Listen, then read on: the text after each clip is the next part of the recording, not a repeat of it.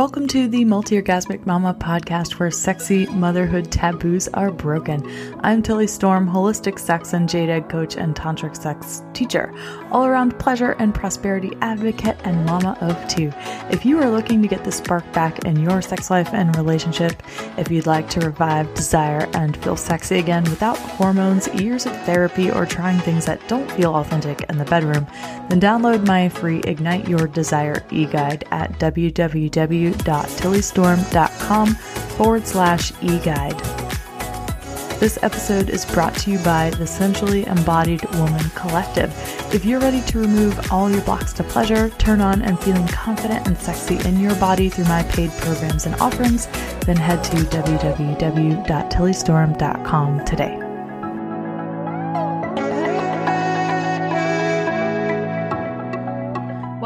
Hot Mamas. It's Tilly here, and I have a special guest for you today, Miss Erika Alsborn. Erika, how are you doing? I'm good. yeah, I'm I'm good. yeah, we're super excited to have you on here and to discuss all about motherhood and birth and orgasmic parenting and motherhood, which you know, for a lot of people listening in and looking at the title of this are probably like, oh my God, it's furthest from the truth for me, right? yeah. Well, tell us a little bit about you, what you do, uh, what's been going on for you in this last year throughout the pandemic um, that kind of made you reach out and be like, I want to be on your podcast, Tilly, because I've got something to share. What's been that thing that's been going on for you? Yeah, so a little bit about me. Um, I am Swedish, so you might hear a little bit of an accent coming through every now and then. I uh, I've also been a world traveler, and after doing that for many years, I kind of settled down in my hometown, which I said I would never do, but I did um, and decided to embark on a journey of becoming a nurse. So I did that and worked as a registered nurse for a, few years, and then realized that no, that's not my thing. And then I found this red thread throughout my life, and even during my nursing degree, it always came back to the confusion, question, interest, passion around sexuality. And so then I was like, I'm at a career crossroads. What should I do? And I um, was looking through a, a university like catalog and just happened to find a page where it said uh, master's degree of sexology. And I was like, oh, oh, fuck. this is probably what I'm meant to do. And leading up to that point, I had also the year prior to that moment started really exploring and experimenting with my own sexuality uh, because I was deeply dissatisfied and feeling like I was very confused in my sexuality and in my identity as a woman. So my career choice really came from my own sort of me search and my own healing and my own desire to learn and grow and move from pre-orgasmic and dissatisfied to orgasmic and satisfied sexually. Um, so that yeah transformed into well it's been almost a decade now of exploring experimenting studying academically and holistically alternatively many different angles and approaches to sexuality to what it is to be a sexual human being what it means to have orgasms how to have all of them and that kind of you know impact all areas of my life. So when i then uh, became pregnant i was confronted yet again with okay so what does it mean to be pregnant and sexual? What does it mean to become a mother and give birth and remain sexual uh, and remain orgasmic and continue this journey of evolution through my life as a sexual being? And that led me even deeper into that the the study of right? Because i'm always like using myself as my study guinea pig. And so yeah in short i'm a sex and birth coach and i work with women from all over the world helping them reconnect with reclaim and activate their sensual power and sexual confidence and orgasmic capacity. And that includes pregnancy birth and motherhood Yay! Amazing. I love it. and Erika is the pleasure queen. I think if anybody I know besides myself that's like all about all the orgasms and all the types of orgasms. It's you, Miss Erika. So yay! that makes me so happy to hear. And yes, I had an orgasmic birth. Yes, it's possible if I could suck on you. And um yeah, so that has really and it was really interesting and fascinating how I could use myself as that guinea pig and see, you know, what does it actually mean to to be pregnant when you're that orgasmic and that connected to your sexuality? What does it mean to give birth when you can use all these sexual tools and apply directly onto the birth experience and beyond then how that impacted me when I transitioned into becoming mother, motherhood to my identity as a woman. Yeah. Oh, amazing. Well, tell me about motherhood. What is, well, maybe you want to share a little bit about your birth. Everybody's heard my birth story on this podcast before. I had a free birth for my first one. The second one was premature. I had him in a hospital, but totally unassisted or like, like nobody touched me. Everybody left me alone kind of thing. And it was so different experiences, but both very liberating and you know sent me on a a portal of awakening right? That's what activated my interest in sexuality was my birth experiences. And yours is kind of the opposite like you had all that interest in sexuality and then you had this birth experience and now you're in in like serious motherhood area right? So tell me about that. Yeah so um i i used um, no, let's say this. I felt intuitively when I got pregnant that the key to having a positive birth experience would be to really double down on my sexual tools and apply them in the birth experience. Because through reading and through meditating and through really thinking about it, I I realized that sex makes babies. And so naturally sex should be part of like the whole equation of getting the baby out as well. And really, if you have a vaginal birth, you are literally birthing the baby out of your pussy, out of your vaginal canal, which is your pleasure epicenter.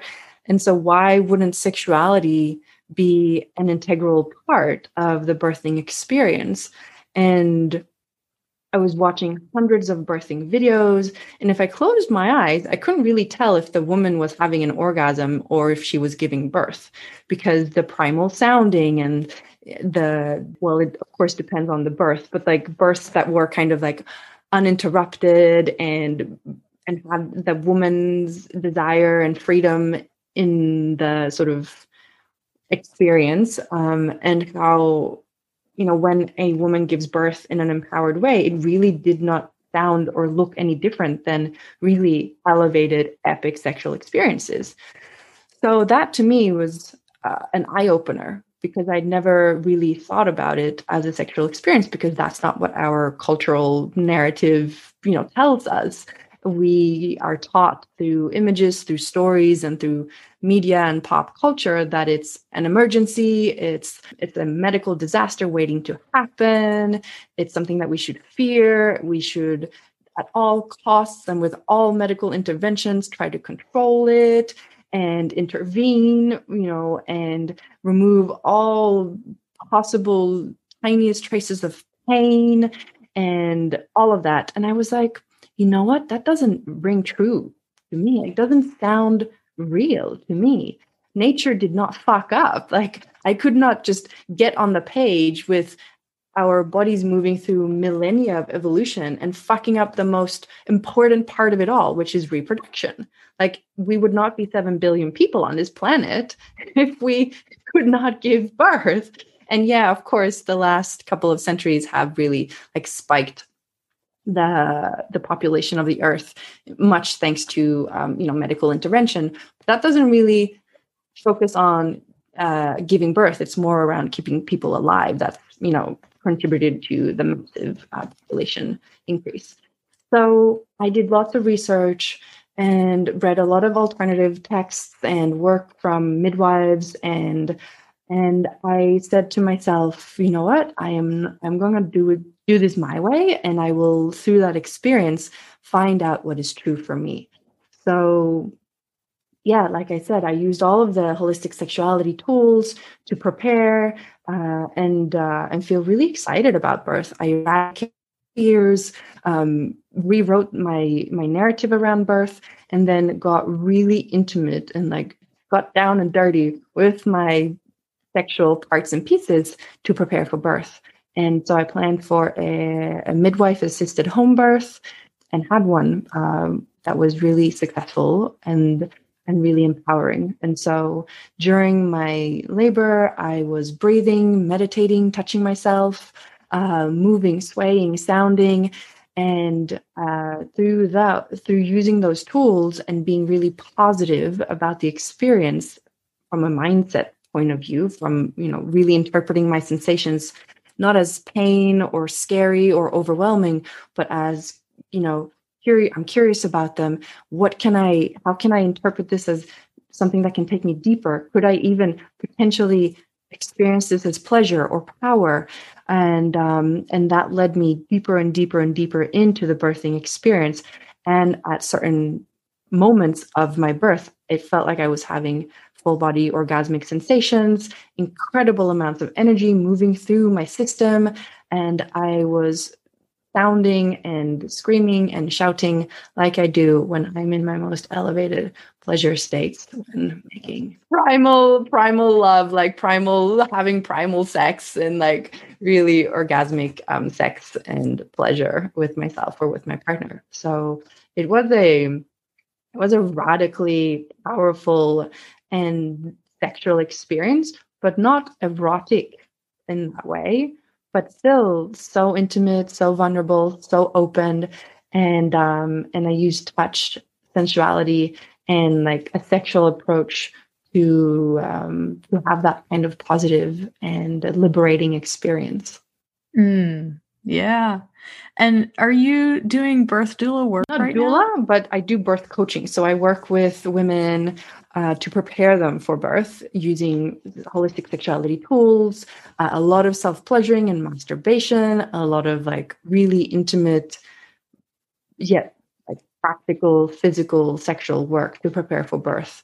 And um, and through that, not only do they feel really excited to give birth, but I've seen with my clients that they also see the experience the transition from being not mothers to being mothers and still be remaining sexual as a much smoother transition.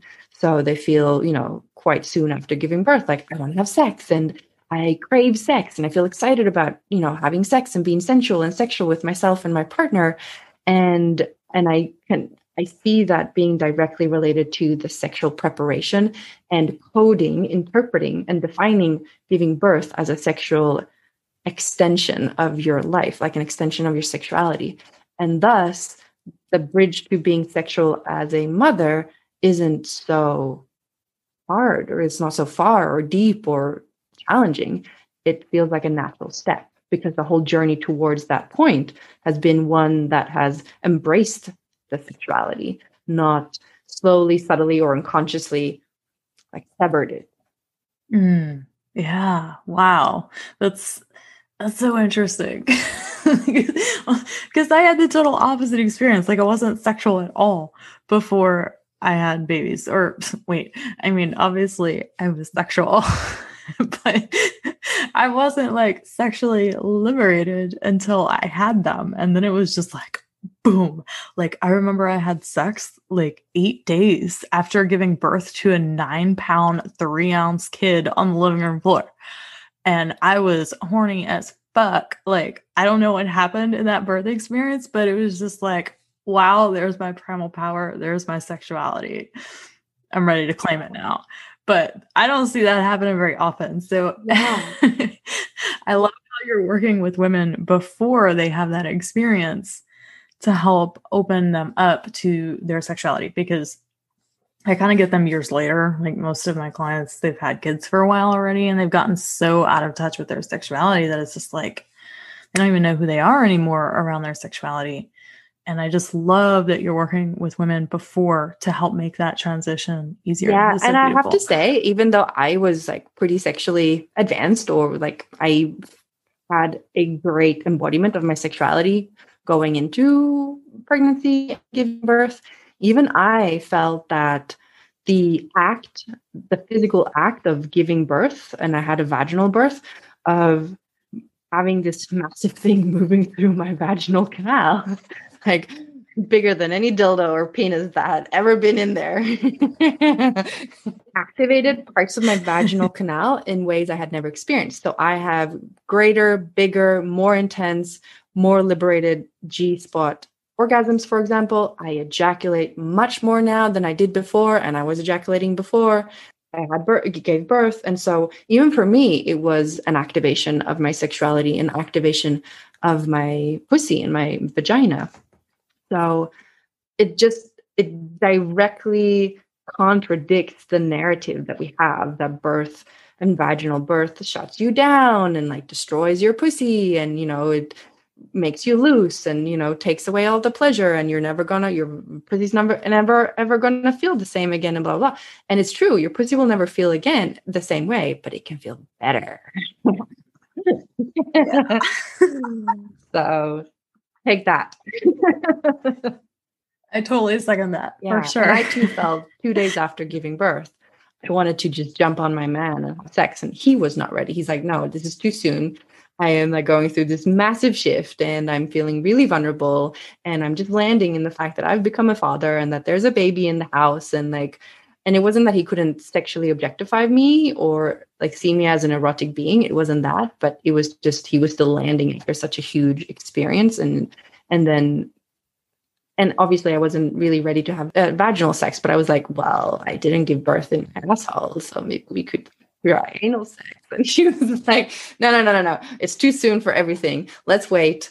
And um, and I think a week or two later, I was having amazing feeling really good about it. And it was tender and it was new. And it there was a moment and like process of really, you know, finding comfort and and healing also because of course it's a big physical, you know, process that you go through but the that core feeling of i want sex. Sex is good for me. I want sex. I crave sex. I feel sexual. I feel sexually like invigorated even though i gave birth a week two days two weeks ago. That felt intact and just as alive and pulsating within me as ever if not even more.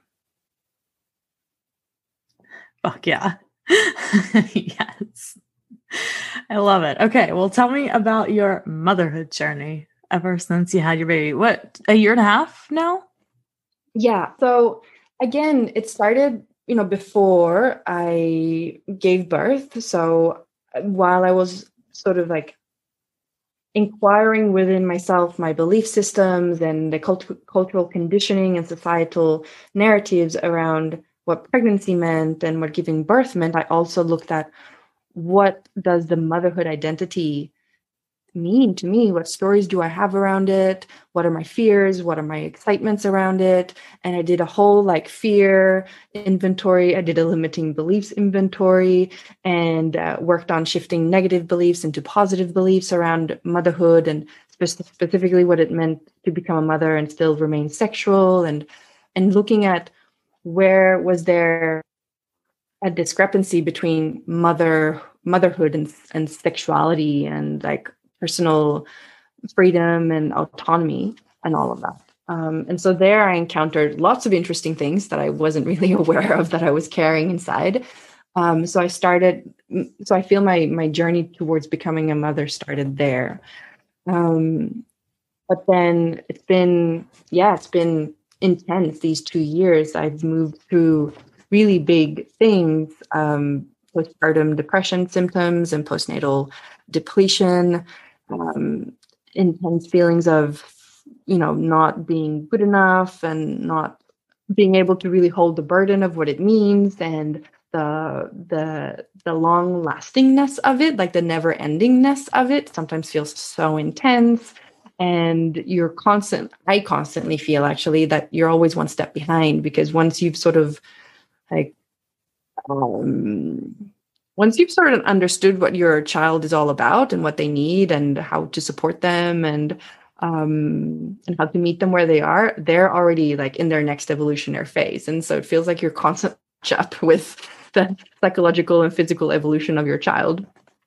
and that's an intense thing to experience because you're constantly a beginner and um, and that's very new to adults right so there's that um, but i think what's helped me hmm, really stay sane through through this really intense and vulnerable experience and you know life altering experience that it is to have a child and to become a parent and a mother has been my my sexual pleasure and my sexual satisfaction. That has been like the one constant current thing that i've always been able to come back to as i still have my pleasure inside my body and the more challenging motherhood and parenting became the more i sort of doubled down on my intimacy with myself and with my partner so that we always felt like no matter what happens pandemic you know parenting intensity um, postpartum depression things like that we could always find comfort and a kind of medicine in our pleasure and our intimacy and we also know that a lot of parents you know new parents couples face their biggest challenges in remaining intimate and sexual with each other and so if you lose that, everything else kind of falls apart because that is such a core experience of what makes you relate to each other as lovers and as partners.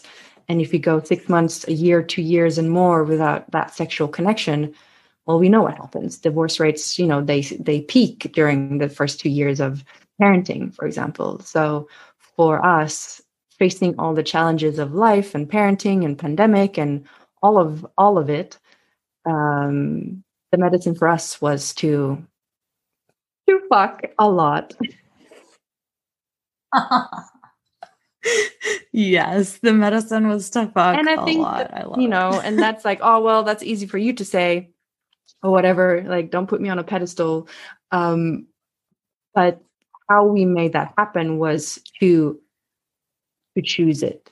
We chose that the priority in our relationship, in our lives, was to remain sexual with each other. So even when my body was changing, or I was overweight, or um, the house was looking like a mess, or you know we hadn't been outside for a week, or hadn't seen friends and family during the pandemic for months, like we chose over and over and over again to be sexual, to set aside time to be sexual with each other. And i set aside time to be sexual and pro, you know with myself and prioritize thinking sexy thoughts and looking at my body as it was going through all these major shifts and changes as a sexual vessel and to to stay to stay sexual. And i think it's so important to remember that it is a choice. It is a priority that we all have to make. And then whatever obstacles we face in order to move from that choice into inspired action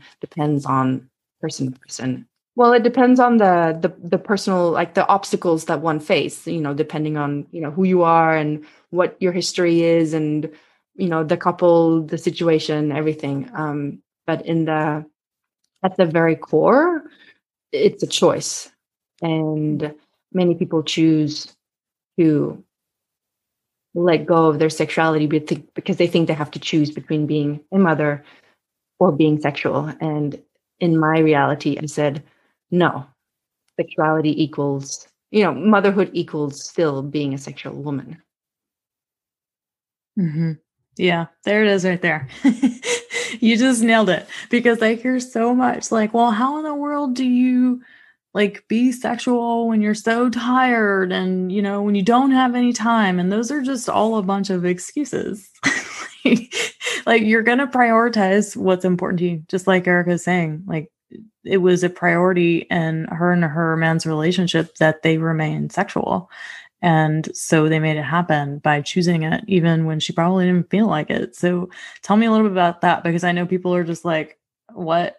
Like how do you just choose to be sexual when it's the last thing you want to think yeah. about kind of thing? Well first of all you have to start thinking about it. So that's where all sexuality begins happens and takes place in the brain. So your brain is really your erogenous part of your body and sex happens in the brain then it's stimulated and accessed through the body and specifically through the genitals but if your brain's not in the game you're going to lose every time. So it's kind of like if you think of something that you really love eating, so do it right now. Think of for me, it's usually croissants. So I love croissants. Um, so if if I'm thinking, you know, oh, there's a really fresh, juicy, buttery, soft croissant sitting out in the kitchen, and I'm going to go and eat it in 25 minutes when my conversation with Tilly is over, I can feel my mouth watering already. Like I can, the salivation, I can feel a tingle on my tongue. I can anticipate the pleasure of eating that croissant. You have to anticipate the pleasure of having sex. So if you're thinking, oh, I need to have sex, I want to have sex on Friday night, you want to start thinking about it on Monday morning, Tuesday afternoon, Wednesday. You have to get your brain in the game. And then the step from not feeling like it to doing it is going to be so much smoother and easier. And you know, just like when you don't feel like going to the gym or you don't feel like taking that walk or you don't feel like whatever, once you've done it, you feel great afterwards. So we have this we have this really um limiting idea and it, it really blocks us a lot that sex is spontaneous but it's not. It's far from spontaneous. Um, it's a planned and anticipated act, a place that you go to. And so you have to really just start thinking about it. And then when you start getting into it and, you know, foreplay or whatever, whatever gets you turned on, when you start doing that with yourself or with a partner, you know that you just have to commit and trust that it will feel good and also that you're doing it for yourself. That is so key because I think one thing that changed a lot when I became a mother and a parent was that I felt like I was giving like 90% of myself to other people, to my child, to my family unit. Um, I was breastfeeding for a long time. You are just constantly bombarded with another person's need. And that's the baby most of the time.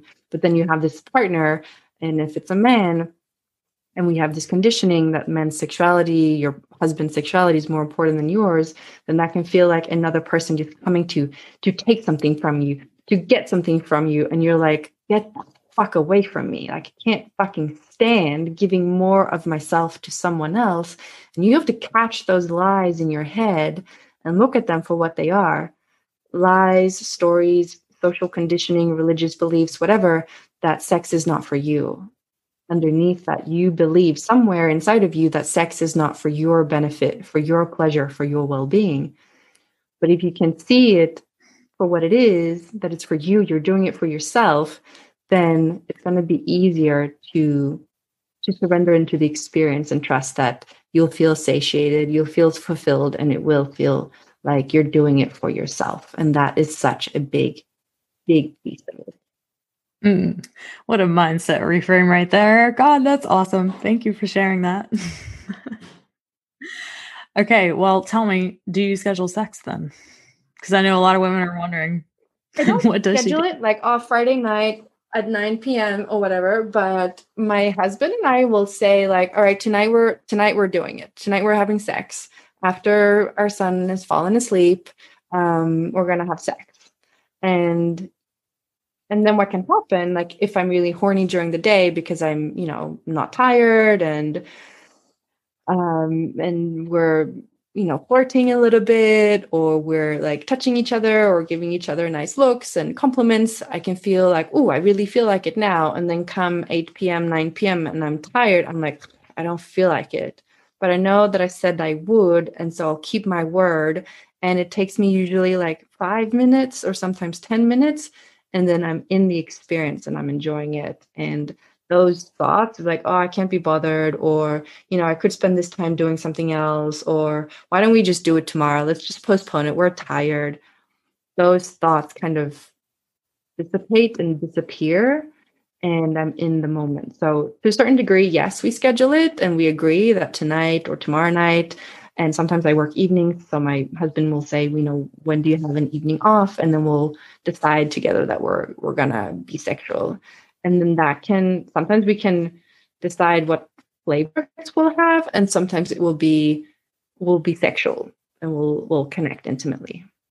And sometimes we authentically don't feel like it and we're like really too tired and then we'll say actually you know i don't feel like it because that's also what happens when you start seeing sexuality and sex as something for you and you know when your mind is just playing tricks on you and trying to you know avoid it because it's comfortable to avoid something when you have to be connected vulnerable intimate and show up for someone else and show up for yourself you can also discern when it's authentically a no. I'm not really feeling like it. And so you should never do something that authentically feels like a no.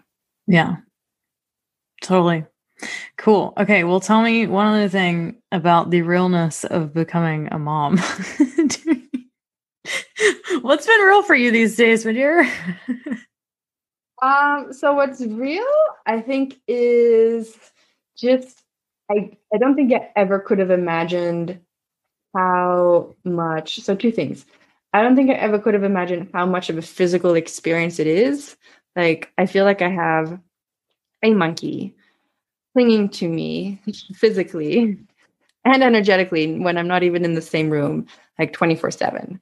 Um, like I said, I breastfed for a long time. Well, for me, that was 18 months. I know people breastfeed longer than that. So, you know, but some only breastfeed a couple of months or six months. So for me, 18 months felt like it, it was a stretch for me. Um, and my child would have happily kept on going.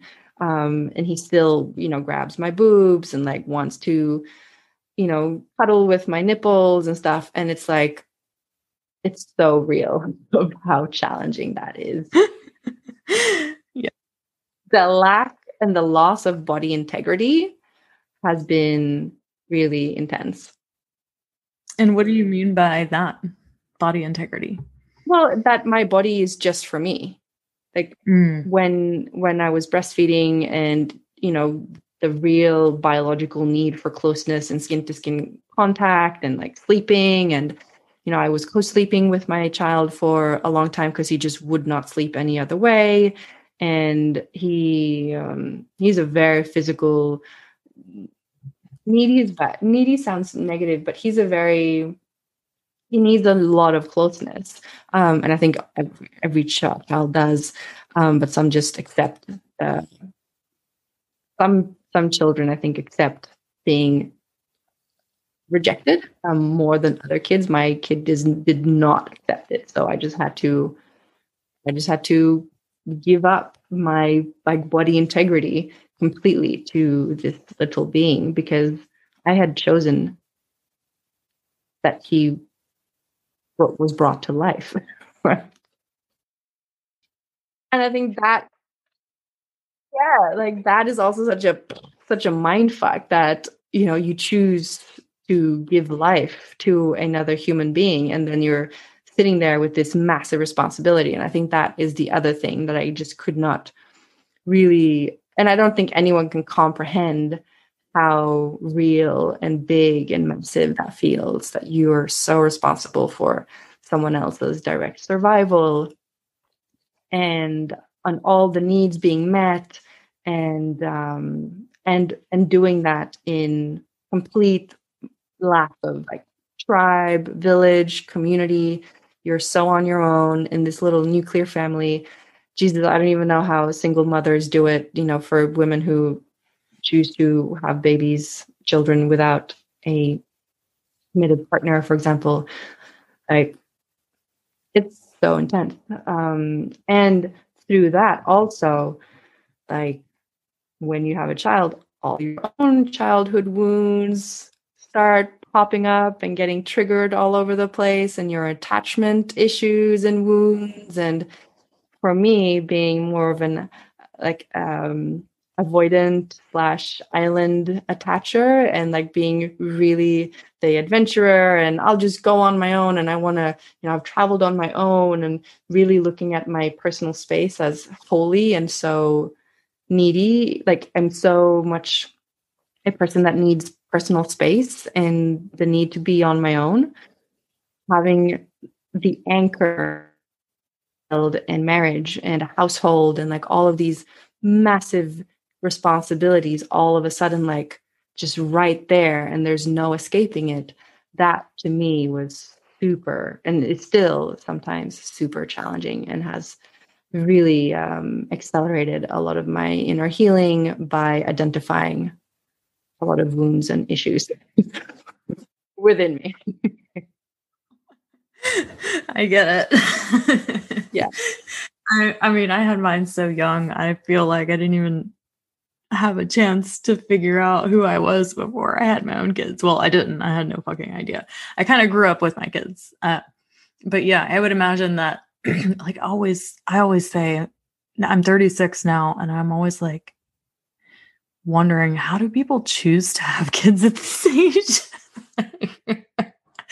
I mean, I don't know who would like consciously choose that at 36 ish years old. Like i i mean i i don't think in a million years i would have ever chosen that had i like at this age had i not just had mine so early on. So I, I definitely applaud you mamas out there who have like made the conscious decision to have kids um at you know in your 30s because yeah you did have that experience of freedom right? Yeah it feels like a loss. Yeah, yeah, absolutely. And for me and my husband, we talked about having children about a year or two before starting to try and conceive. So for us, it was really like a conscious decision. What does it mean to have children? What why do we want to have children? We're happy with our lives. Do I really do we really want to ruin our lives? Uh, we literally said that and what will this mean for our relationship for our future for our you know personal finances? Do we really want to give up the awesomeness of our lives and like put children at the very center of our, human experience and our relationship? And I think to a certain degree, it's it, it's a not conscious choice. I think it's evolution, and it's your ovaries, and you know, it's your hormones, and because last year when I was like deep in some really intense shit, and I was like, the last thing I want is to get pregnant and have another child. And we would be having sex, and I'm not on any or birth control. And I'd be like, come inside me. Like, I want your semen. And I was afterwards, I was like, good thing you didn't listen to me because I did not mean that. That was my ovaries or that was my womb speaking. It was not my higher conscious like thinking and you know rational intelligent self saying that. That was purely purely biological and I don't listen to my ovaries. They are don't believe them.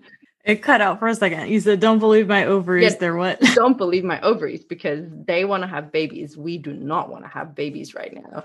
So I think part of it is just evolution and your biology and your that that reproduction nerve. Yeah, yeah, yeah, and it totally kicks up in in your thirties because you know the the time clock. The so. clock is ticking. Yeah, totally so so yeah there is and i work with this with my um with my clients that there's a grieving process uh, before you give birth. Um, as you get closer to birth and i was experiencing it myself and then especially after giving birth you grieve a part of you dying. And that is your freedom. That is your you know independence.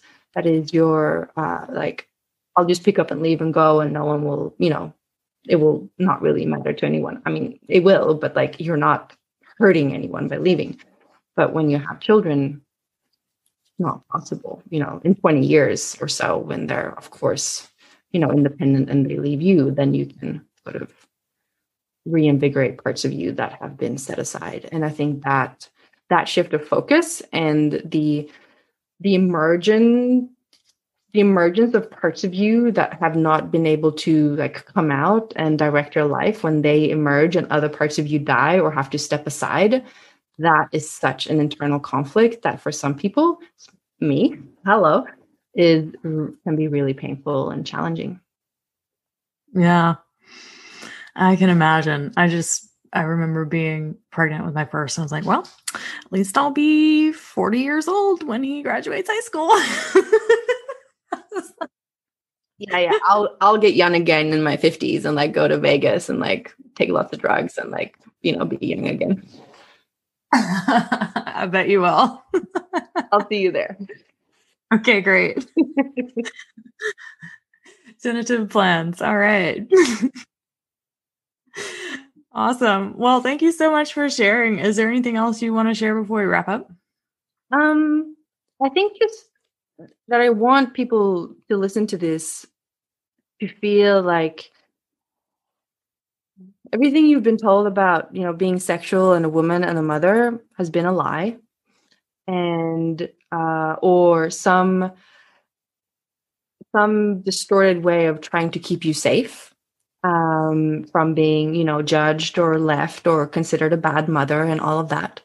And what I really want you to take away from this conversation is my deep embodied belief and experience that being sexual and being in pleasure and prioritizing your pleasure and your orgasms, that makes you a better human. It makes you a better mother. It makes you a better partner. And it will, it's the medicine. It truly is the medicine to to just stay sane and cope through like and handle the the great responsibility that motherhood is um, and it will also uh, it will also keep you from becoming a bitter bitch so you're welcome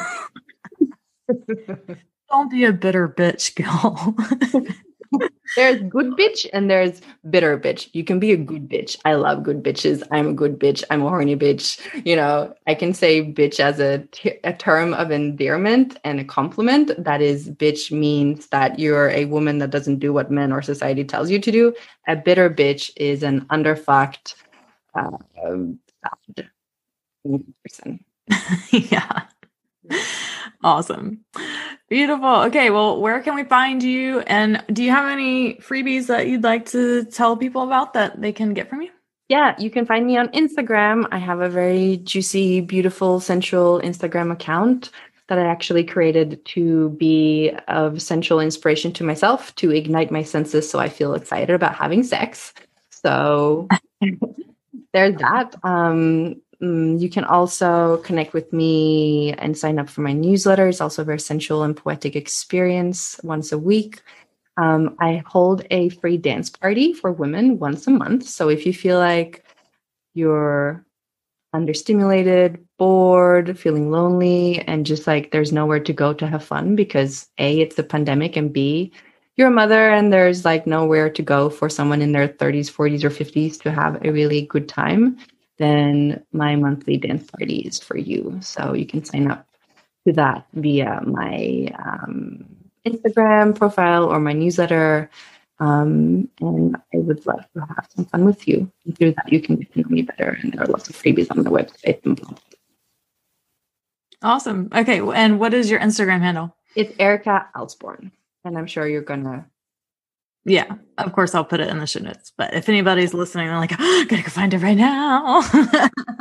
Erika Alsborn, Erika with a K because I'm Swedish, and uh, don't be don't be discouraged by me swearing and saying lots of provocative things.